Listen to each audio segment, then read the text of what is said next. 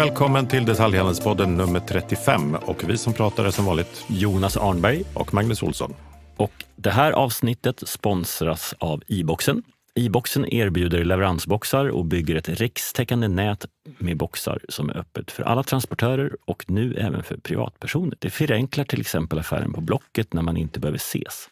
Leveransboxarna kommer att bli en ny infrastruktur för den nya handeln på nätet såväl som second hand. En mycket spännande del i den framtida staden. Lyssna gärna på Detaljhandelspoddens 28 avsnitt där E-boxens kommunikationschef Marcus Trautman gästade.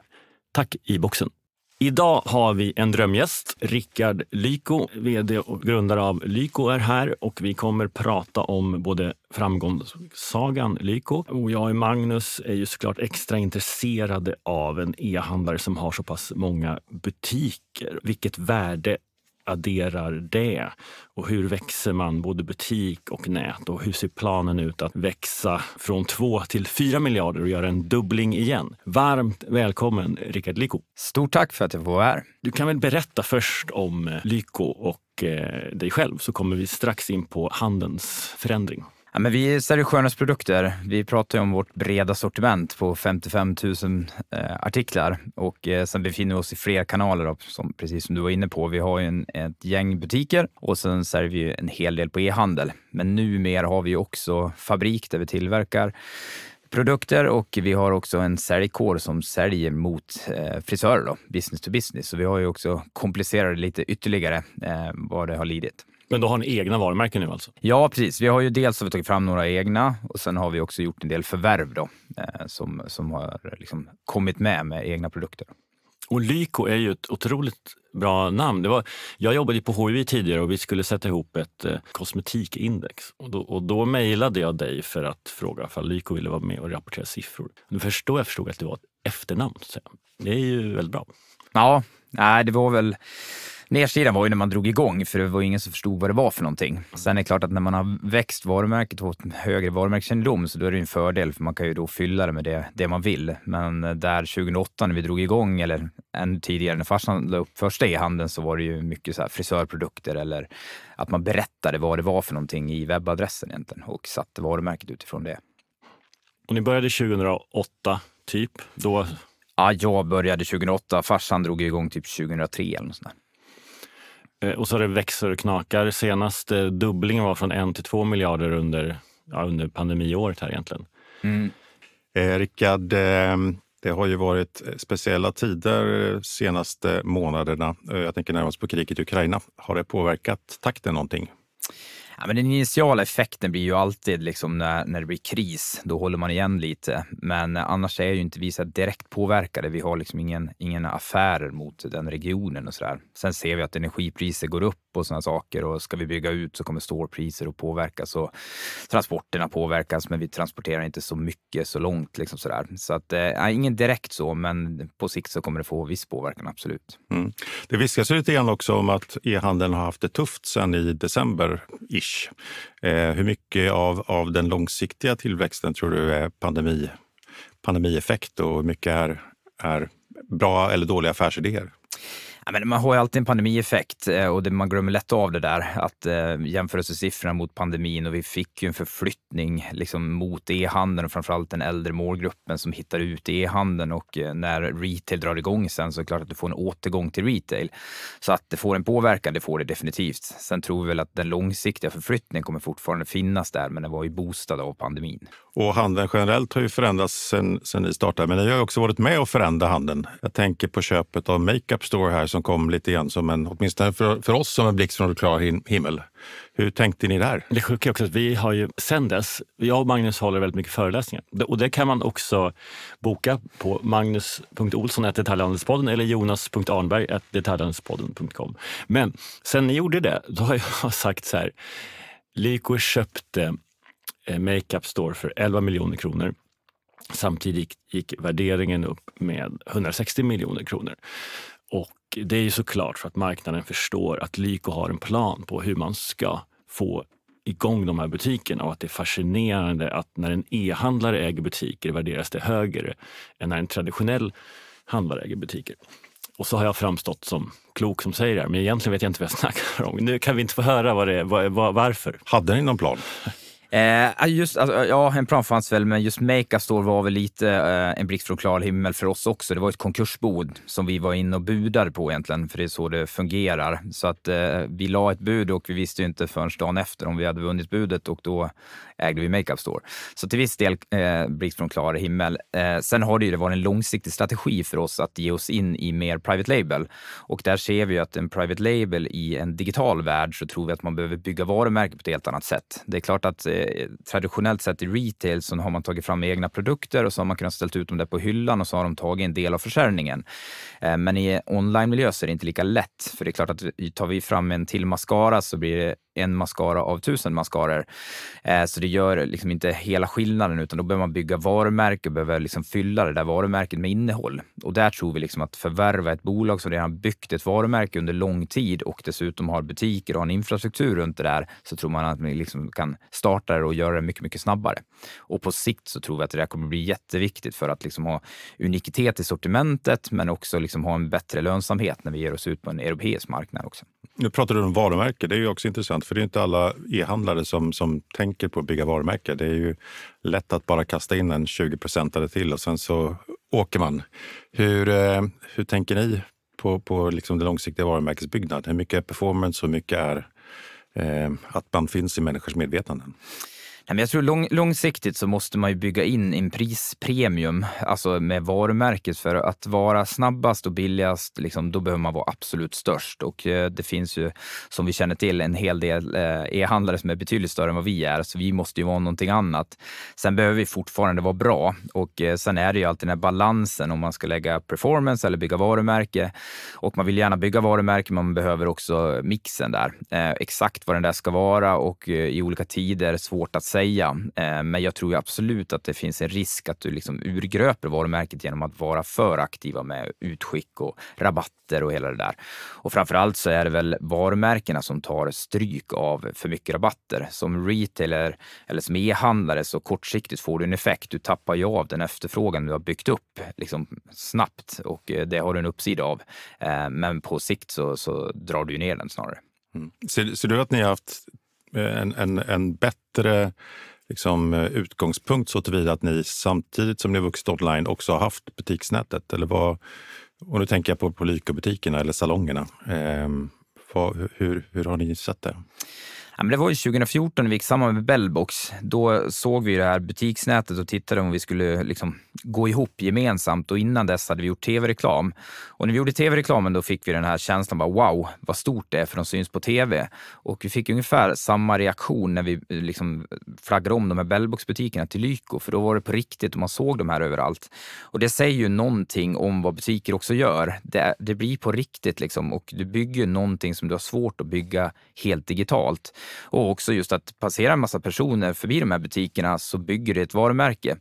Eh, och det tror jag väl är liksom så här, utmaningen med att se det där och hitta balansen i det där, eh, men att de har effekt, definitivt. Sen är ju alltid frågan om de inte är lönsamma. Vi driver dem för att de ska vara lönsamma, men om de inte är det, då är bara frågan hur mycket får de kosta? Hur stort värde finns det av de här butikerna? Och då måste man ju räkna och bilda sig en uppfattning om var, var den gränsen går. Mm. Vi hade ju Erik från Apotek Hjärtat här för några poddar sedan och han menade ju att man skulle titta på, på eh, vad, marknaden omsatte och inte titta på enskilda etableringar. Men har ni, den, har ni den tanken också? För att tesen då är att om du tar bort en butik får du investera mer marknadsföring för att driva samma samma omsättning?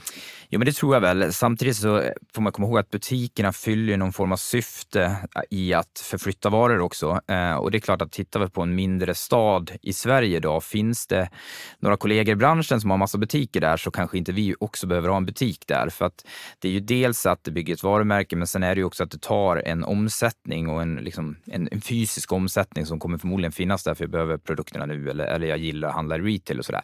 Och då hänger det mer på hur stor är etableringen totalt sett i marknaden. Eh, för det är klart att vi tittar på många butiker vi har idag och vi tycker att det är ganska lagomt än så länge i Sverige här och nu. Men det är klart att skulle det stängas en jäkla massa skönhetsbutiker, då skulle det förmodligen öppna upp möjligheten för oss att ha fler. Men hur ser det ut? Eh, har ni er största omsättning från de orterna där ni har butik? Eller är det tvärtom?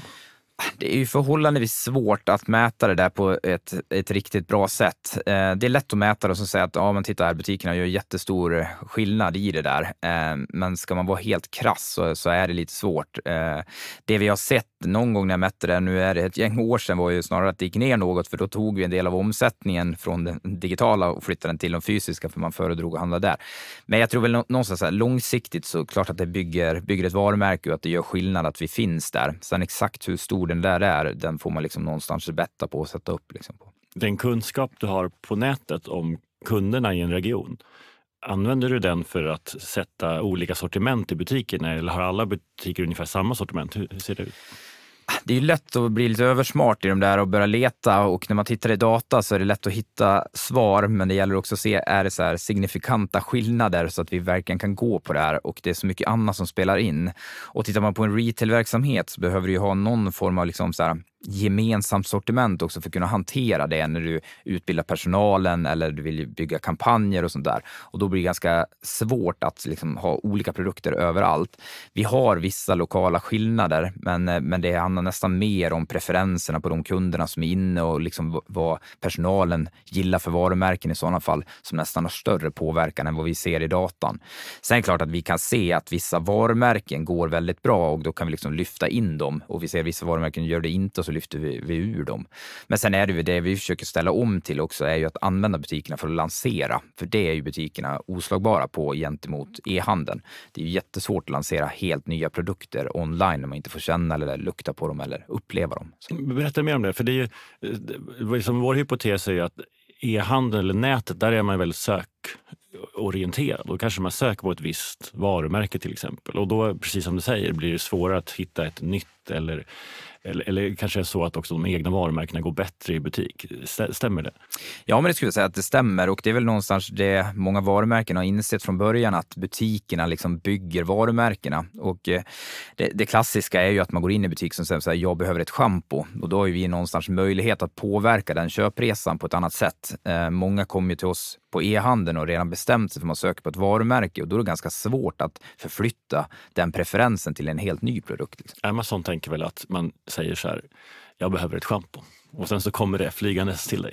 ja, men exakt. Och det, det, det, vi ser däremot när liksom e-handeln blir mer mogen och vi liksom börjar bygga mer vår position som ett varumärke där man liksom någonstans starta sin köpresa. Så vi får ju fler och fler sådana. Men då ställer det helt andra krav på e-handeln också. För kommer man till oss och säger att jag behöver ett schampo, då behöver vi guida på ett helt annat sätt än vad vi behöver göra när du kommer in på produktkortet. Och det är där någonstans jag ser att e-handeln börjar ske en förflyttning, att man börjar behöva bygga in mer service i e-handeln och mer guidning i e-handeln.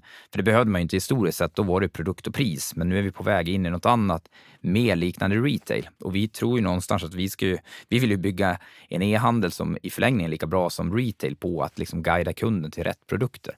Och det där gör vi på lite olika sätt. Då, men... Mm, typ liveshopping bland annat, eller? Liveshopping är en del. Vi har ju hudterapeuter och eh, frisörer och sådär där man går igenom frågebatterier och svarar på frågor. Men sen handlar det ju också om mycket inspiration på sajten där du går in på en bild och ser kombinationer av produkter eller olika liksom, guidningar på produktkorten och, och hela det där. Eh, så det finns en massa olika sätt att jobba på det. Mm. Du nämnde det här bolaget, Jonas, som vi alltid måste prata om när vi pratar e-handel, Amazon. Eh, de öppnade ju faktiskt en salong i, i London här om året. Mm. Kan de eh, bli en stor spelare i, i HR-branschen? Eh, kan kan de säkert. nu var väl det här mer ett eh, liksom, konceptuellt liksom, uttryck som man gav sig ut i. Att de ska börja jobba massa liksom, Eh, hårsalonger det tror jag inte. Liksom. Eh, och de har väl historiskt sett inte varit fantastiska på att vara en specialist. De är fantastiska på storskaligt liksom, logistik och eh, driva volym. Liksom. Eh, så jag tror nog att det är det de kommer att vara bäst på. Eh, det här tror jag väl är mycket drivet av att hitta in i ett sortiment som man kanske inte annars kommer åt om man vill göra vissa utspel för att det ska, ska se ut så. Eh, men vem vet, ha, vill de så kan de säkert, men jag, jag tror inte att de kommer vilja. Det som är intressant med, med er också är att ni har ju Alltså hårsidan är en ganska fragmenterad bransch. Det, är många, det krävs inte så jättemycket kapital för att starta och så vidare. Så det finns många små småskuttar, om man får kalla det så. Ni Eh, var ju en av de som verkligen skapade kedjedrift. Och det finns ju andra kedjor, för såklart så, så fort det finns en position så finns det en antiposition. Jag tänker närmast på Cutters som, som har kommit in och tagit någon form av lågpris budgetpositioner. Kommer det fler kedjebildningar tror du när, när branschen förändras? Jag hoppas det, men eh, jag är inte så säker på det. Det är en väldigt svår marknad att driva eftersom det är väldigt persondrivet och det är svårt att hitta fördelar med att vara en kedja som är tillräckligt stora. Jag tycker det är jättebra att Cutters kommer in och någonstans visar ett lågprissegment. Det finns ju ett lågprissegment där ute, men det har inte varit så tydligt utan de flesta har varit medium premium eh, liksom, i en sörja och där tror jag att det är bra att det blir tydligare. Sen är det väldigt svårt. Eh, nu kommer Cutters från Norge och komma in i en svensk marknad och konkurrera där det finns väldigt många fristående liksom, frisörer som har väldigt låga priser och där man kanske mer driver på att man inte har rätt timpenning för att man är egen och inte tar ut tillräckligt med lön. Och då blir det tufft att konkurrera med det där. Men, men jag hoppas verkligen, för jag tror att eh, branschen skulle må bra av en, eller en professionalisering eh, där kedjor skulle kunna hjälpa till med det.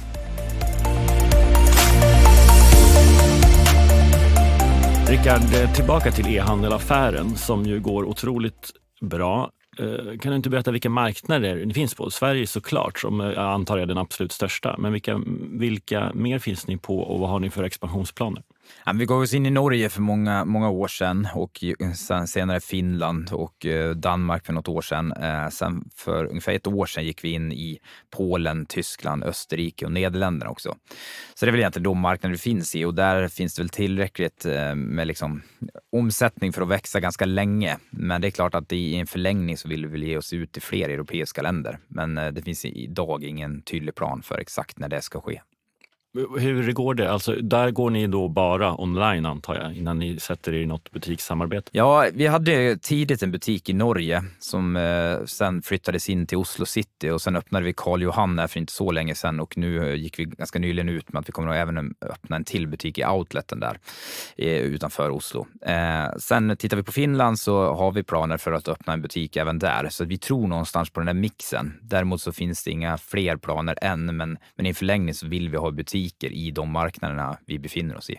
Du, pandemin har ju varit eh, tragisk för alla såklart som har drabbats av det, men det har också inneburit strukturella förändringar. Bland annat har e-handeln lyft.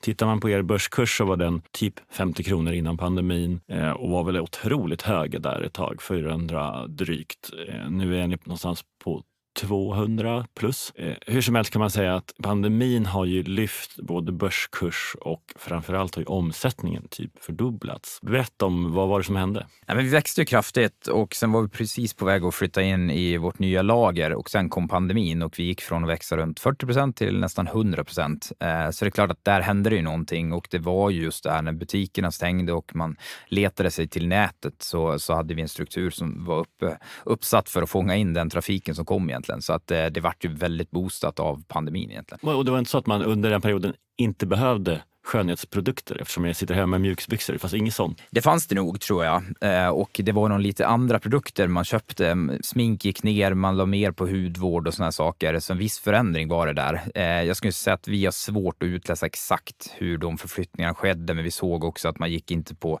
salong och gjorde behandlingarna så man färgade mer hemma och man gjorde mer saker hemma egentligen. Men, men jag tror mer att det var att man förflyttade vad man köpte och det, det har man ju sett också historiskt sett när det varit lågkonjunkturer och så sådär. Istället för att köpa ett dyrt läppstift så köper man tre lite billigare eller någonting. Så att man, man håller ungefär samma liksom, spänd på, på just skönhetsprodukter. Men, men hur funkar det att växa så snabbt? Jag tänker mer på varutillgång och så vidare. Alltså, hur lyckas man tajma liksom allting så att det lirar i, i, även när man ska leverera grejerna? För 100% tillväxt är ju sjukt mycket. Det är ju 100 procent. Eh, vad gör man liksom om det råkar bli 60 procent plötsligt? Och, och liksom hur, vad har ni för framförhållning i? Ja, för oss är det inget större problem. Det är klart att det känns eh, på massa olika sätt. Eh, men just varutillgången är inget stort problem för vi köper ju lokalt av varumärkena och eh, de hade ju lager och det är klart att för, för dem så gick, ja, omsättningen kanske gick upp något men retail gick ju ner å andra sidan så varorna fanns ju där och vi köper ju, vi kan ju fylla på flera gånger i veckan. Ni måste ha räddat många då som skulle ha levererat till Åhléns, förlåt Åhléns, men så fick ni ta det Eh, istället. Liksom. Ja, precis. Om vi räddade och räddade, men vi, ja, eh, det förflyttades ju till andra kanaler, absolut. Och vi var ju där och fångade upp dem, eh, så definitivt. Men vi behöver liksom inte ta bett på om det kommer att växa 100% nästa kvartal också, utan vi köper vartefter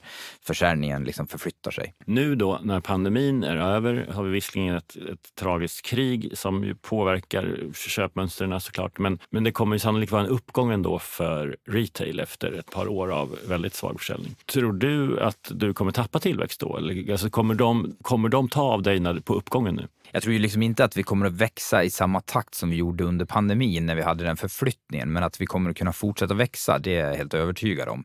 Men det är klart att retail har kommit igång och det ser vi ju i våra egna butiker och siffror. Men sen har vi också travel retail som kommer igång där man köper en hel del skönhetsprodukter och sådär. Så att, att det kommer påverka, det kommer det definitivt göra. Men det som e-handeln någonstans är bra på kontra vad retail har varit sämre på historiskt sett så är det ju att fånga in kunddatan och kunna återaktivera kunder och vi har ju förbrukningsvaror så att det är ju produkter man behöver beställa igen. Och har man kommit in i att beställa från nät och ser fördelarna med det så tror jag att många kommer fortsätta. Men att det kommer ske en förflyttning till butik, definitivt. Och med viss säkerhet får ni kriga mer för den omsättning ni, ni har. Men... Ja, så kommer det säkert vara. Samtidigt så är det ju det som har varit bra, det man har sett historiskt, det är ju om man har någonstans fått en relation till vårt varumärke så konverterar det bättre och det är lättare att köpa tillbaka den trafiken. Så att eh, förhoppningsvis har vi hamnat i en position som gör det fördelaktigt för oss att fånga in den trafiken igen i jämförelse med konkurrensen som, som finns ute där. Men, men ser ni att, jag antar att ni fick många nya kunder under pandemin, inte bara att man handlar mer. Eh, är de kvar? Fortsätter de att handla? Ja, men det ser de ut att, att göra. Sen är det ju, liksom, är inte liksom, tillväxten lika stor så någonstans minskar det ju in liksom, eh, och det kommer det ju att göra. Sen om det kommer att vara att vi har svårare att hitta ny kund eller om befintliga kunder handlar liksom var tredje gång i butiken och, och sådär, det, det får vi lite se. Det är lite tidigt att säga än. Omsättningen har ju dubblats, men vinsten har gått ner. Är, det så det är? Slåss ni med låga priser eller varför blir det så? Nej, men vi, ser ju att vi, vi fortsätter investera för vi vill fortsätta växa och bygga varumärke och, och investerar i, i bolaget och i organisation. Och vi har ju någonstans byggt en organisation för att liksom, bli större. Så att hade vi stannat här och nu så hade vi kunnat dra ner på en jäkla massa kostnader. Däremot så ser vi ju liksom att eh, logistikkostnader och effektiviteten på, på liksom hela affären blir bättre och bättre. Eh, för vi, det kostar oss mindre att skicka iväg ett paket nu än vad det gjorde för, för något år sedan. Liksom. Så vi har ju blivit mer effektiva på det sättet. Men sen har vi också gett oss in i massa nya marknader som fortfarande kostar. Så det är klart att lönsamheten är ju högre i befintliga marknader där vi har byggt varumärke på ett annat sätt. Och, och det ni bygger nu, vad är, vad är ambitionen? Vad siktar ni på? Är det liksom 10 miljarder eller har ni satt upp någon sån? Ja, vi har ju satt 10 miljarder 2028 och det satte vi när vi omsatte en miljard. Och det är väl lite utifrån att tänka tio gånger större än där vi befinner oss. Just för att utmana också i att tänka, ska vi tänka tio gånger större, då måste vi tänka om affärsidéerna och måste tänka liksom hur tar vi oss dit och vad är det som kommer att krävas för att få ta sig dit. Och då är det ju ofta något helt annat än det som har tagit oss till den första miljarden. För, för det är intressant, eh, tycker jag. Inte minst när vi pratar nu när, när många e-handlare börjar bli stora. Man är inte den här lilla startupen längre som kan kasta in en kampanj och så växer man och, och så kan man räkna på, ja, nu fick vi det här return on ad spend, utan det blir helt andra mekanismer. Eh, hur, hur tror du att skillnaden från att gå från noll till en miljard. Ehm, jag räknar inte de här en till två, för, eh, vi, vi, för att vara lite taskig då, så är det pandemidrivet säger vi. Men, men att dubbla en gång till, vad behöver ni göra annorlunda då? Men man behöver bygga ett mycket större bolag och eh, med det sagt eh, ge sig ut i fler marknader, vilket ökar komplexiteten. Så eh, det är ju i alla delar i bolaget så, så är det ju, tittar man liksom förändringen på bolaget så är den ju enorm liksom, som krävs och det kommer krävas helt andra mekanismer för att ta sig dit. Och det är klart under en pandemi så får du mycket gratis, men eh, sen när du kommer in i mer eh, vanlig värld, då, om det finns en sån, eh, så är det klart att vi, vi behöver bygga en organisation som fortsätter liksom växa och fortsätter hitta tillväxt. Och det gäller ju i så många fler delar i bolaget. Och där tror jag liksom, det är ju samma resa som retail har gjort historiskt sett, eller alla bolag som ska gå från ett mindre bolag till ett större bolag. Så det är mycket organisation, mycket människorna. Men du, du nämnde också att ni har 55 000 artiklar. Är, hemligheten att öka till 100 000 eller hemligheten att eh, använda marknadsföringen på något annat sätt? Eller hur, hur tänker du mer i det är väl lite kombinationen, men framförallt så är det ju någonstans att det är jobbigare att bara växa på befintlig marknad, för den kommer bli tuffare om man når en viss liksom, eh, marknadspenetration. Så det gäller att ge sig ut till fler marknader och eh, då handlar det mycket om att bygga varumärke i de marknaderna. Sen kanske det är i befintlig marknad också att bredda sortiment för att liksom hitta in en ny omsättning i, i befintlig marknad. Så eh, jag tror att tyvärr finns det väl inte det enkla svaret, utan det är väl en kombination av just de där sakerna. Men sen är det väl att det är klart att man tar sig till ett visst steg att eh, hantera 55 000 artiklar och hantera 100 000 artiklar. Det är betydligt lättare att ta sig från 55 till 100 än från de första 0 till 55. Vi har gett oss in i automationen, vi har hittat massa system där vi börjar sätta organisationen, vi får in en massa människor som kan hantera det där. Så jag säger att nu är vi ju världsriggade för att fortsätta växa och det är väl egentligen det vi har fokuserat väldigt mycket på, att förbereda organisationen för att bli mycket, mycket större. Men du, och var en ser du någon stor skillnad nu då när ni är mycket större? Är det skillnad på att vara ett storbolag mot att vara en startup? Ja, väldigt mycket. och framförallt så är det mycket mer människor som måste med. Och eh, det, det viktiga någonstans är ju att alla människor fortsätter utveckla bolaget där och att man liksom i varje del i bolaget också fortsätter utveckla den delen för att bli bättre. För man behöver bli bättre och man behöver bli större och man behöver kunna hantera den här tillväxten. Och det är något helt annat när man blir fler och det blir större volymer. Så jag skulle säga att de flesta delarna har ju förändrats väldigt, väldigt mycket och mycket handlar om att just bygga organisationer organisation. Bygger man en stark kultur och en bra organisation, då liksom kan man möta det mesta tror jag. En annan utmaning Rickard med tillväxtbolag, det är ju, du har varit inne några gånger på att, att eh, organisationen behöver växa. Men hur attraherar man kompetens i, när alla vill ha samma kompetens? Ja, jag önskar att jag hade ett bra svar på det. Nej, men egentligen så är det väl att bygga just den där kulturen och visa att vi kan vara någonting annat mot andra eh, som vi konkurrerar mot. Eh, det är klart att man kan tävla med med liksom möjligheter till utveckling och, och eh, lön och sådär. Men någonstans i slutändan så tror jag att det gäller att bygga en unikitet och en nisch liksom, där vi är, mm, lyckas vara mer attraktiva än andra. Och det är klart att eh, tittar man på techsidan där vi konkurrerar med det så tror jag också att det handlar om att bygga, liksom, låta kulturen också liksom så här, bli egna kulturer inom vissa segment. För det är klart att det kommer vara en annan kultur som eh, utvecklare attraheras av kontra butikspersonal som ska jobba med våra skönhetsprodukter. Och där tror jag man måste någonstans hitta gemensamma nämnare i kulturen men också låta det bygga subkulturer inom bolaget.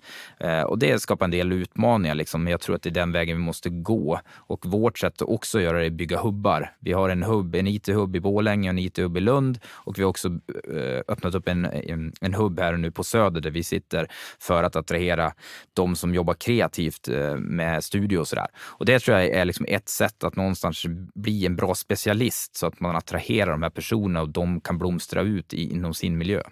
Du, I Vansbro antar jag att ni är liksom kungar och du har röda mattan fram till kommunalrådet om du skulle vilja det. Men, men, men ja. hur, hur, är det, Nej, det är inte riktigt så det ser ut, men man kunde ju önska... Det är du och Björn Skifs. ja. ja. Men, men, men vad är det för skillnad med att... För, för där har ni en otrolig liksom, förankring. Hur känner du när du är i andra städer? Nej, men det som är skillnaden just i Vansbro är ju att vi kan konkurrera med att finnas på plats. Att man kan få ett väldigt intressant jobb i Vansbro. Och det är klart att då är det ju det vi konkurrerar med där, eh, förut, ja, Eh, just gentemot andra. Och eh, att man kan bo på den orten och, och verka där. Så det är klart att då får vi en väldig USP i, i det fallet man är intresserad av det. Och då kan vi attrahera personer där, vilket vi också har gjort. Så vi har ju en hel del specialister som sitter uppe i Vansbro också. Eh, så det är egentligen att man får ju hitta ut där man har starka liksom uspar att spela med. Och eh, liksom, man måste alltid komma tillbaks till att vi som bolag och varumärke är inte så viktigt för personerna ute där, utan det kommer ner till vad blir bäst för dem. Det är det man tittar på och vi måste se till att det här blir bästa valet för dem. Och, och pandemin har ju varit in jättemycket på hur det driver affären, men hur, hur har det påverkat hur, hur, du bygger organisationen. För nu bygger du hubbar i olika städer säger du, men det är också så många som väl kan sitta var som helst och, och jobba på länk till Vansbro till exempel.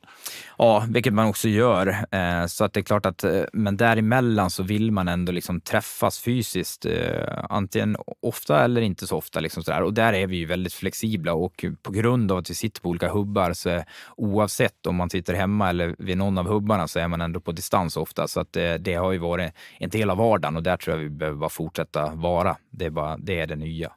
Men Rickard, hur ser du till att växa i takt med bolaget då? För att du, du började ju som en startup och, och sen säger du att ni ska vara 10, omsätta 10 miljarder om några år här. Eh, hur, hur växer du med?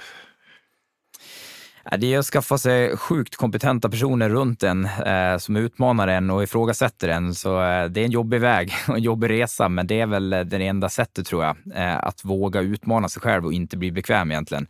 Eh, så att eh, nej, enklaste sättet att, att, utvecklas tror jag är att ta in riktigt, riktigt duktiga människor runt, runt en som, som vågar och kan utveckla mig. Du bärs av din organisation alltså, det är det du säger? Ja, det är nog rätt sammanfattat.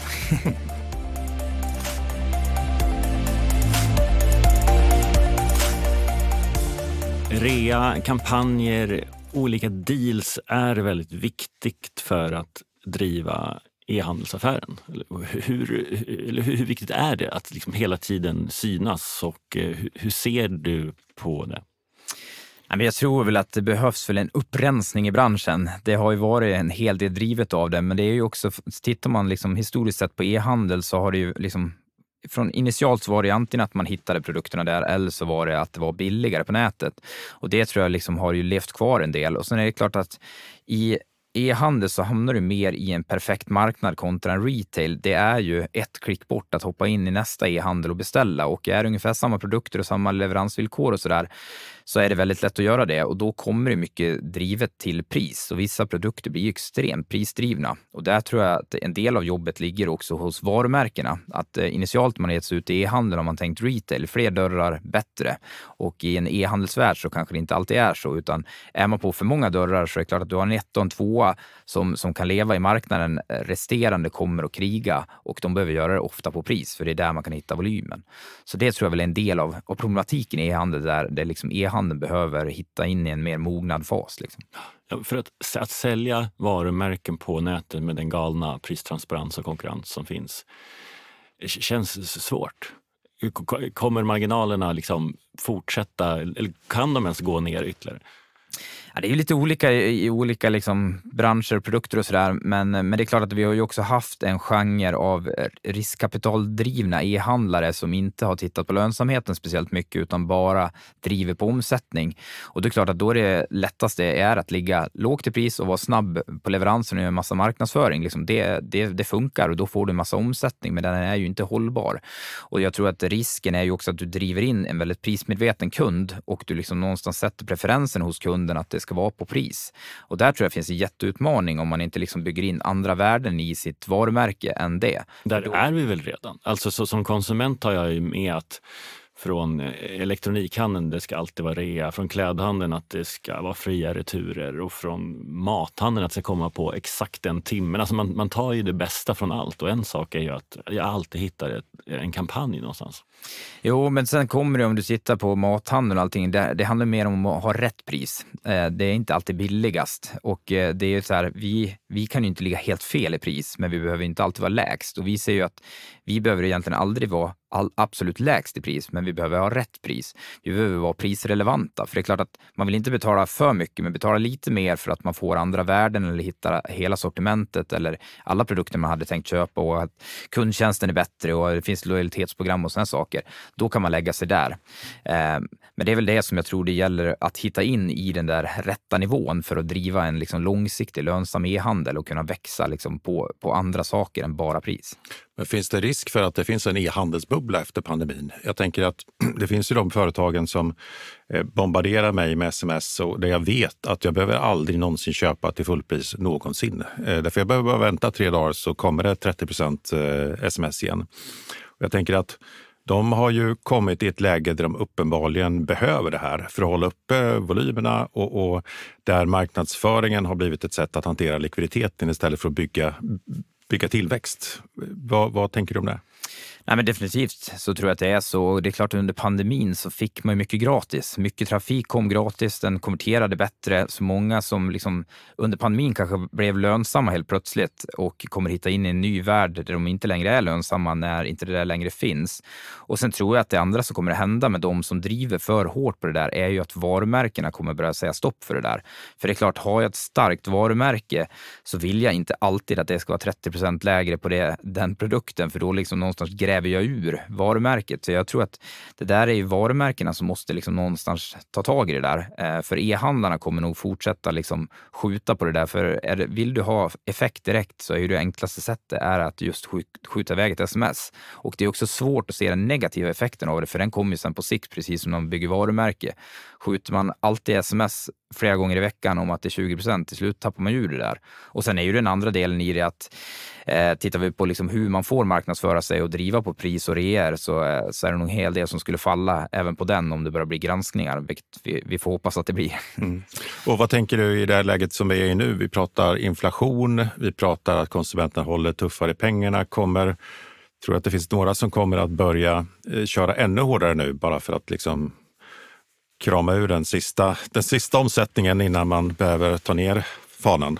Ja, men det tror jag säkert. Eh, att det kommer, liksom, när man går in i en ny värld, kan vi säga, efter pandemin, där tillväxten inte kommer lika enkelt, så är det klart att det är flera där ute som kommer bli desperata när man har drivit hela sin affär på att man ska fortsätta växa för att sen bli lönsamt. Och eh, växer man inte och dessutom inte är lönsamt, så då brukar riskkapital liksom bolagen drar dra öronen åt sig. Eh, så att vi kommer att se det, det, det tror jag definitivt. Eh, så att eh, nej, jag tror att det gäller att hitta den där balansen för att orka driva det långsiktigt. Är det färdignoterat av e-handelsbolag nu?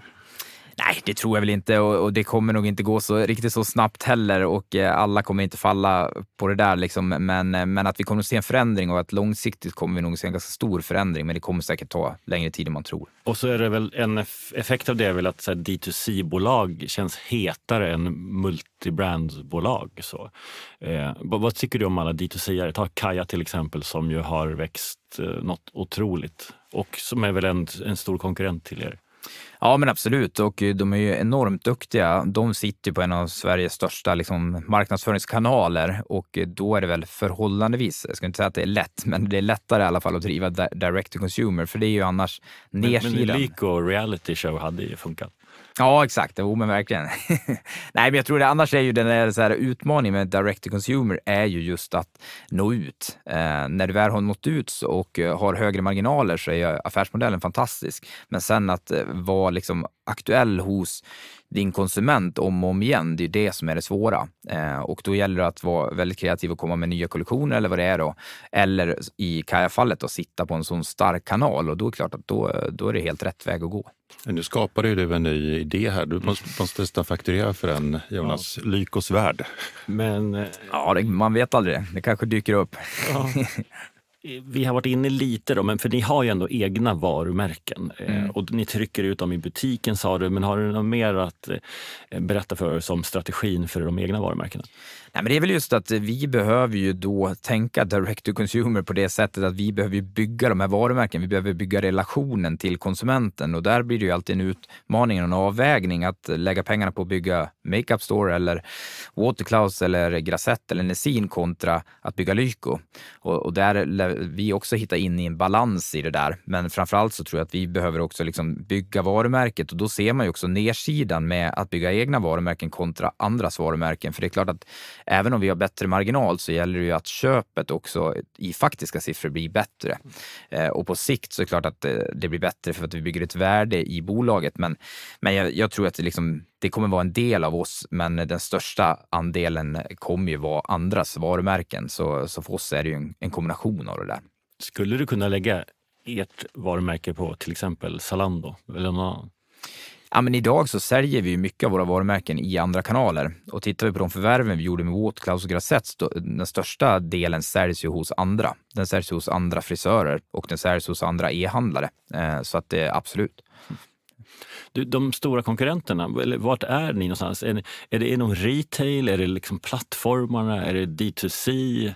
Det går att dela upp handeln på, på, på många sätt. Ni är liksom överallt. Vart, eller, säg inte vart de konkurrenterna är. Vad, vad ser du den största potentialen framåt?